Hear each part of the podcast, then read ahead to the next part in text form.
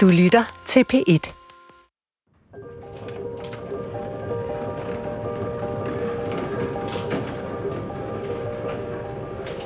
Og da jeg forestod bisættelsen af den ukendte mand, så møder jeg ham faktisk første gang inde på retsmedicinsk, da jeg er inde for at skal lægge ham i kist, og sørge for, at han bliver transporteret fra retsmedicinsk i København og til krematoriet, til kremering. Det er der, jeg møder ham første gang. I marts 2019 står der en mand i midten af 30'erne inde i den nyudsprungne stadig golde skov på Midtjylland ved Sorø station. Han står og afklæder sig sit tøj. Derefter går han hen til banelæmet og lægger sig på skinnerne. Han bliver ramt af toget fra København og overlever ikke hændelsen. Mere ved man ikke om manden. Man fandt aldrig ud af, hvem han var. Det forsøger jeg at ændre på. Afsnit 3. Med døden som arbejdsgiver. Døden for mig, det er en kær følgesvend. Øhm, når man går med døden som en arbejdsplads, så er det noget, man ikke er bange for. Og det er jeg heller ikke. Selvom jeg synes, at jeg er i en ung alder, øh, på de 48, så har jeg, jeg har haft et par hjertestop undervejs, øh, og har mødt min arbejdsgiver. Øh, og, og for mig og min familie, der er, jamen, der er døden bare naturlig. Øh, vi vil helst, eller i hvert fald, det kan jeg sige for min egen velkommen, jeg vil helst være her længst muligt. Øh, jeg vil se mine børn blive store. Jeg vil give min tvillingedreng og min datter væk til den, de nu engang vælger. Øh, jeg vil blive gammel med min kone. Sidde ved stillingsstrand og kigge ud over vandet. Som to gamle, rynkende mennesker. Det er det, jeg håber. Men jeg vil så også sige på den anden måde, at hvis jeg skal herfra, og det skal vi her, før eller siden, det er det, der er helt sikkert, når vi bliver født, så skal vi også afsted på et eller andet tidspunkt. Så skal vor herre bare gøre mig den tjeneste, at når han hiver stikket ud, så hiver han det rigtigt ud.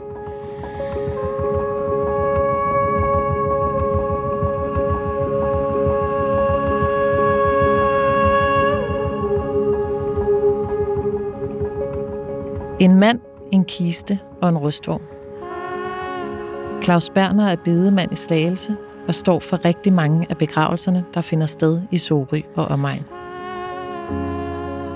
Jeg har verdens dejligste arbejde. Perfekteste arbejde. Når jeg står op om morgenen, når jeg skal på arbejde, så glæder jeg mig. Til at starte med var det faktisk nok øh, nysgerrigheden, der, der drev mig ind i det. Og dengang, der boede jeg i Ringsted. Øh, jeg har boet hele min barndom. Og når man gik forbi begravelsesforretningen i Ringsted dengang, øh, så var der sådan noget med tynde gardiner i vinduerne, og der var trukket lidt fra i den ene side, der stod en mørk mahonekist med nogle messing lysestager derinde til fyrfærdslys. Så det var jo meget en branche, som var meget mørk, tillukket og dyster. Og når rustvogen kom kørende igennem byen, jamen så drejede man hovedet for at se, om der var passagerer bag i det, i det store rum. Så det var nok det, der, der, der, der drev mig til at starte med.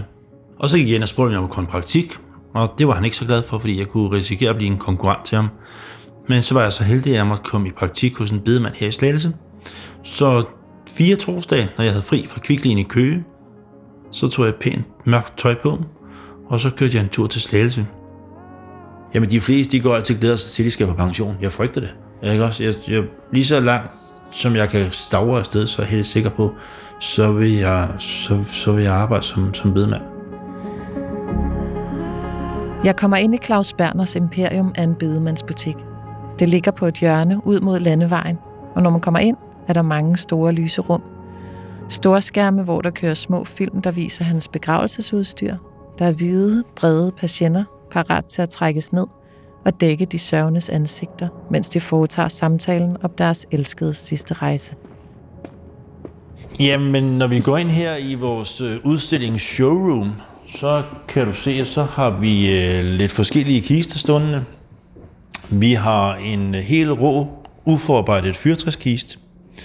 Så har vi den helt traditionelle, hvide, gennemmalede kist. Der har vi så den enkle model stående i udstillingen. Og så over i siden, der har vi en mørk mahonikist, som også findes.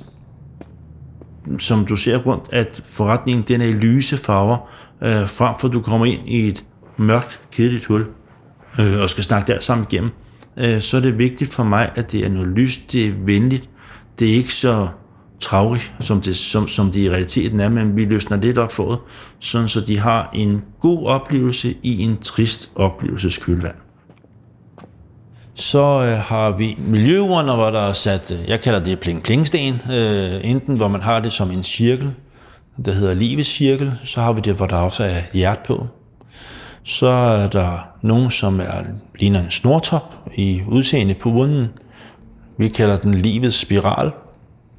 Man kan godt blive sådan lidt tosset i hovedet, når man kigger på den op ovenfra og kigger ned hele tiden, men øh, den, øh, den er, den, det er en af de nye, der er kommet frem på markedet. Så hvis, hvis, øh, hvis det havde været min kone, jeg skulle tage afsked med, så er jeg helt sikker på, så skulle det være en urn med pling-pling på. Skulle det være mig, så skulle jeg have en ganske almindelig enkel urn. Så, så det er jo temperamentsspørgsmål. Hvorfor en valgte du til den ukendte mand? Jamen, der er det, der er det meget nemt, for der er det kommunen, som, øh, som tager beslutningen for mig. Så det er, det er den rå fyrtræskiste. Det er den billigste kiste, som, øh, som findes, og det er sådan, så de har et, et budget inden for de midler, de har at gøre godt med, som vi skal ligge os indenfor. Døden, det ultimative uvisse, er sat i system her hos Claus Berner. Claus Berner er ikke en bedemand, der afhenter afdøde. Claus Berner er typen, der møder afdøde. Claus Berner er færgemanden, der sejler de døde til Hades. Nu kender vi jo ikke stemningen i båden, der sejler mod skyggeriet, eller færgemandens humør.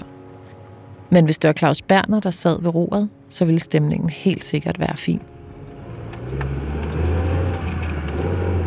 Når jeg kører på motorvejen med en, med en, øh, en tom rustone med gardinerne op, så følger jeg den slaviske trafik.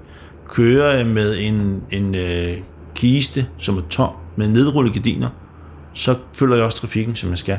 Men når jeg er, har en afdød med i bilen øh, over lang afstand, så er det også med nedrullede gardiner, men så kører jeg efter, at jeg har en afdød med. Så det foregår på etisk og moralsk forsvarlig måde, i min terminologi. Og når jeg, når jeg blandt andet kører ind i en vaskhal, for eksempel, så har jeg altid gardinerne op, fordi folk må ikke kunne misforstå, at jeg kører ind i en vaskhal med nedrullede gardiner, og så kan jeg sige, at der er nok en død om i, fordi han skal vaske bilen eller et eller andet. Så, så det er hele tiden, altså jeg er gerne et skridt for, at, hvordan jeg gør. Det samme er, hvis rustnogen kører ind her på pladsen med en kiste bag, så nedrullede gardiner, for at køre over og lægge vedkommende i en, en afdød kiste over på sygehus så må, må folk ikke se, at der bare står en, en rustvogn med en kiste foran forretningen, fordi de kan jo ikke se, om der er passagerer med i kisten eller ej. Så derfor er jeg meget sådan på forkant på, at folk må ikke kunne misforstå det arbejde, vi laver, og sætte, uh, sætte spørgsmålstegn til, hvordan vi, øh, vi håndterer etikken og alt det her. Vi er nødt til at holde lidt hold i hank med den respekt og den etik og den moral, der er for branchen, for ellers så glider det. Jeg går jo heller ikke søndag morgen ned til bæren og ligner noget, som katten har slæbt ind. Altså, når jeg går ud af hoveddøren, så har jeg været bad, jeg er barberet, og håret det er programmeret, det der er tilbage deroppe, ikke også? Så, så jeg er meget bevidst om det, og man kan sige, når vi står ude ved en rustvogn, ved en kirke eller et kapel, så er der en rustvogn, der er en kiste, og der er en bedemand. At sende en afdød afsted er i høj grad et arbejde for de efterladte. Men af og til er der ingen efterladte til at ønske noget på den dødes vegne. Den døde sendes afsted helt alene. Hvis vi nu tager ham, som du er her for, den ukendte mand, så kommer kontakten jo fra kommunen, i og med, at han ikke har nogen pårørende. I dagens Danmark, i gamle dage, øh, når man boede i et lejlighedskompleks, så kom man hinanden ved. Man stod og snakkede på opgangen der, og der var beboerfester, og hvad ved jeg.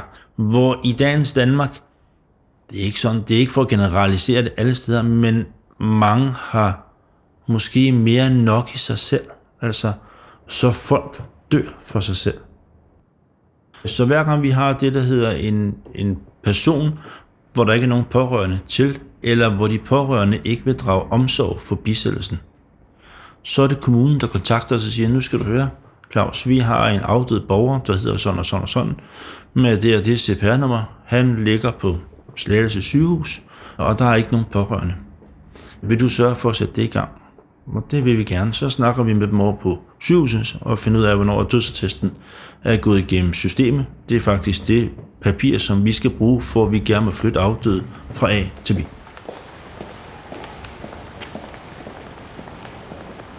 Og da jeg forestod bisættelsen af den ukendte mand, så møder jeg ham faktisk første gang inde på retsmedicinsk, da jeg er inde for at skal lægge ham i kist, og sørge for, at han bliver transporteret fra retsmedicinsk i København og til krematoriet, til kremering. Det er der, jeg møder ham første gang. Det er et ganske almindeligt sygehusrum, hvor der er hvide vægge, og der er et bord med, øh, med en computer, så de kan følge med. Vi har et skab, så de ved, hvor de døde de, øh, de ligger henne derinde. Så det er et ganske normalt rum øh, på et sygehus. Og så kommer vi ind med en kiste, som står på en, en katafalbum. Og så lægger man den døde over i kisten der, og gør dem i stand, og klæder dem på, og ordner dem. Og når man er færdig der, så lukker man kisten, og kører den ud til bilen, og tager den med. Ham, den ukendte mand fra Sorø, i, i, i min forstand, så har han selv valgt det, som, som er med ham. Øh, fordi alle har i dag, jamen vi har en mobiltelefon, en pengepunkt, sygesikringsvis, et eller andet, hvor der er et eller andet på os. Ham her, han havde bare ikke noget. Han ville forsvinde ud i massen, ligesom når du tager et håndfuld sand op ud ved stranden, og de glider gennem fingrene på dig, så han bare røg ned i massen af sandkorn, uden der skulle gøres noget stort ud af ham.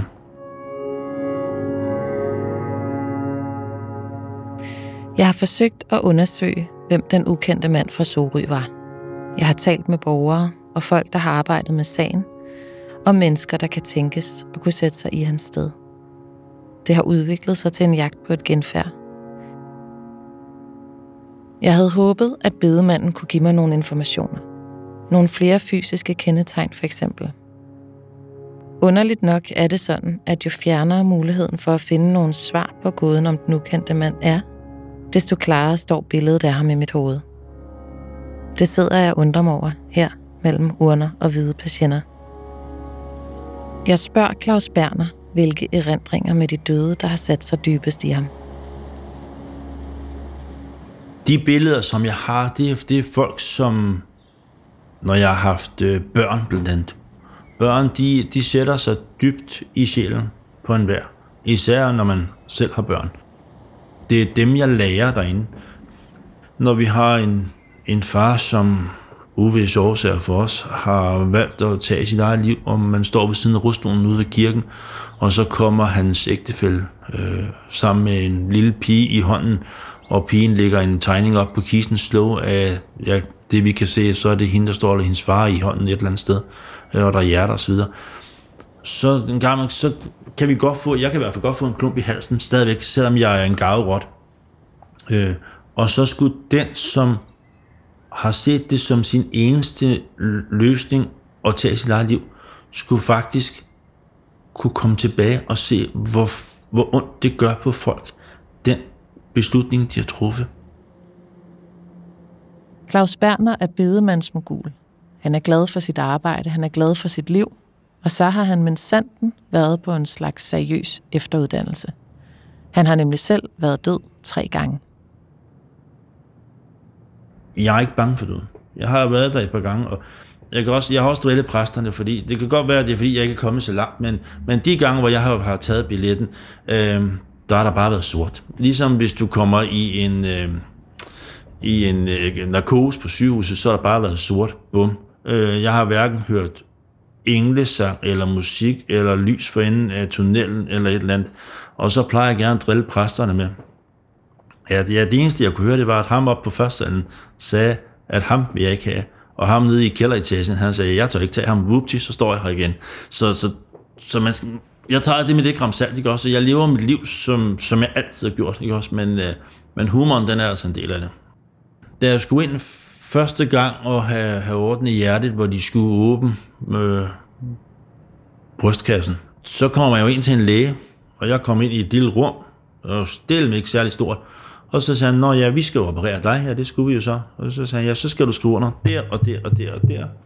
Og så sagde han, om jeg havde nogle spørgsmål. Øh, nej, det havde jeg jo ikke. Jeg havde fået alt det, jeg skulle vide på forhånd. Øh, så det var ligesom, jeg skulle ind og købe fire nye hjul til min, min bil. Ikke også? Du skulle bare under der, så er det i orden. Så sagde jeg, skulle, øh, så skal jeg hilse dig fra min kone, så og sige, du, øh, du skal helst undgå, at jeg dør på, på bordet. Ja, sådan så. Det kan du også være helt sikker på, fordi der er en hulens masse papir, som skal ordnes, hvis du dør på bordet. Så det skal jeg nok lægge med siden, for du ikke gør. Øh, min far døde jo, som, da jeg var fem år, og han døde af en sus på hjernen, og i løbet af otte uger, så var han væk. Og han regnede ikke med, at han skulle væk. Så jeg havde, jeg havde øh, planlagt, at inden jeg skulle derind, så havde jeg nogle ting, jeg skulle ordne. Deriblandt, så skulle jeg skrive et brev til min kone. Så havde jeg et par tvillingedrenge på fem år på det tidspunkt. Min kone gik og var gravid med vores datter, Celine, og så havde min mor, som stadigvæk levede.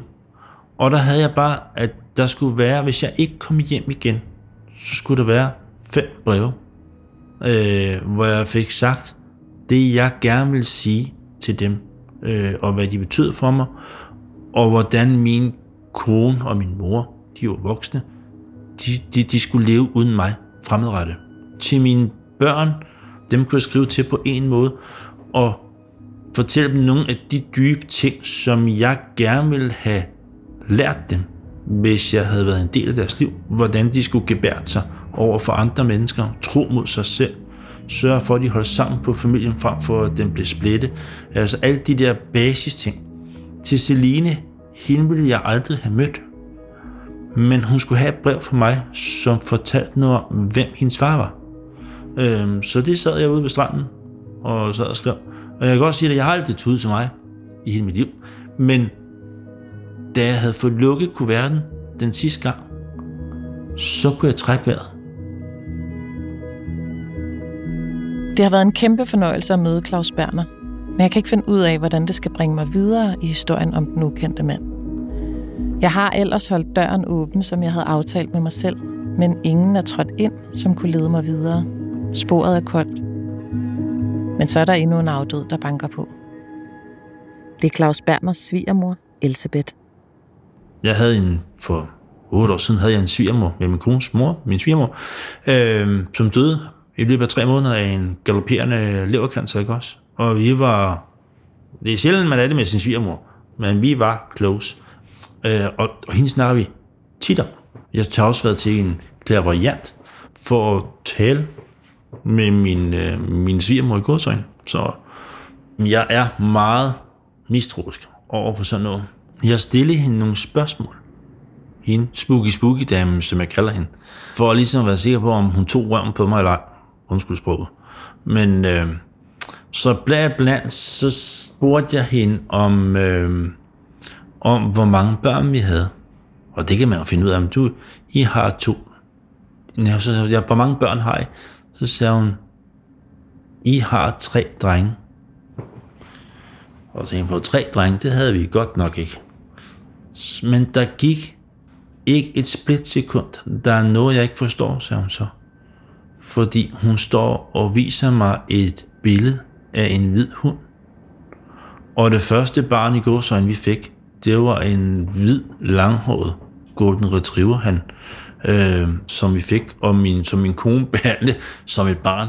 Øh, så, så, og hun fik faktisk et billede med af den hund i kisten, inden at vi lukkede, da vi lagde en i kist.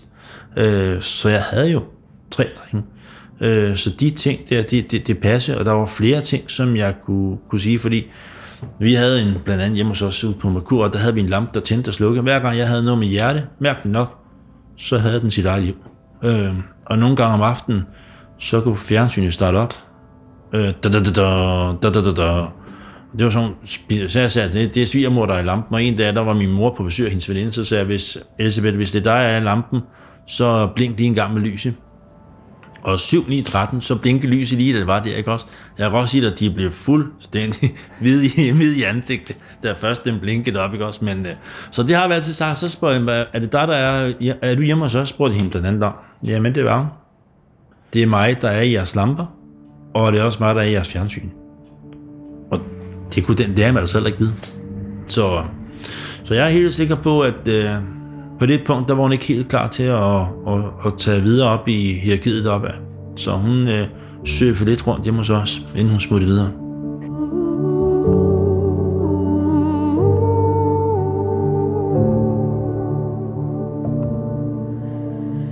Jeg tror, der er noget højere bagefter.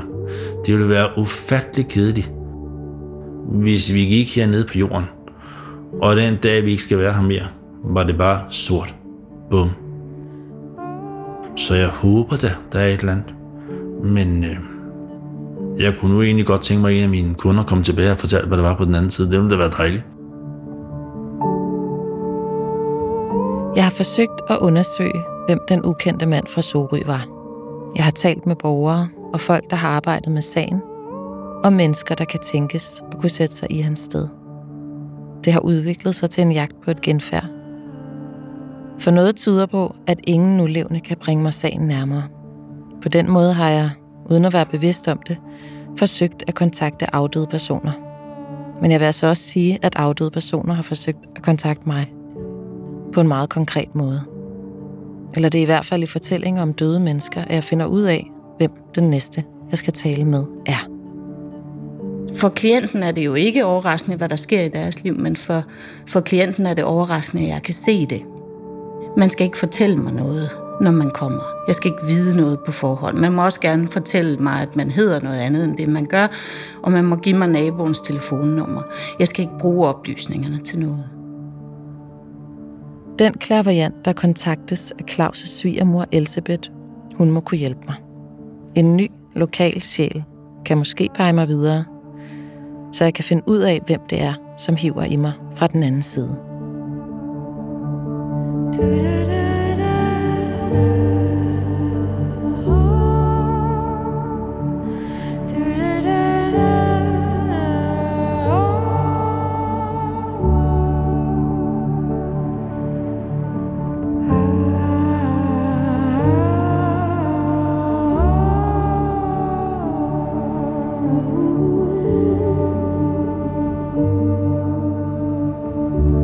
du går med selvmordstanker, ring til Livslinjen på telefon 70 20 12 01.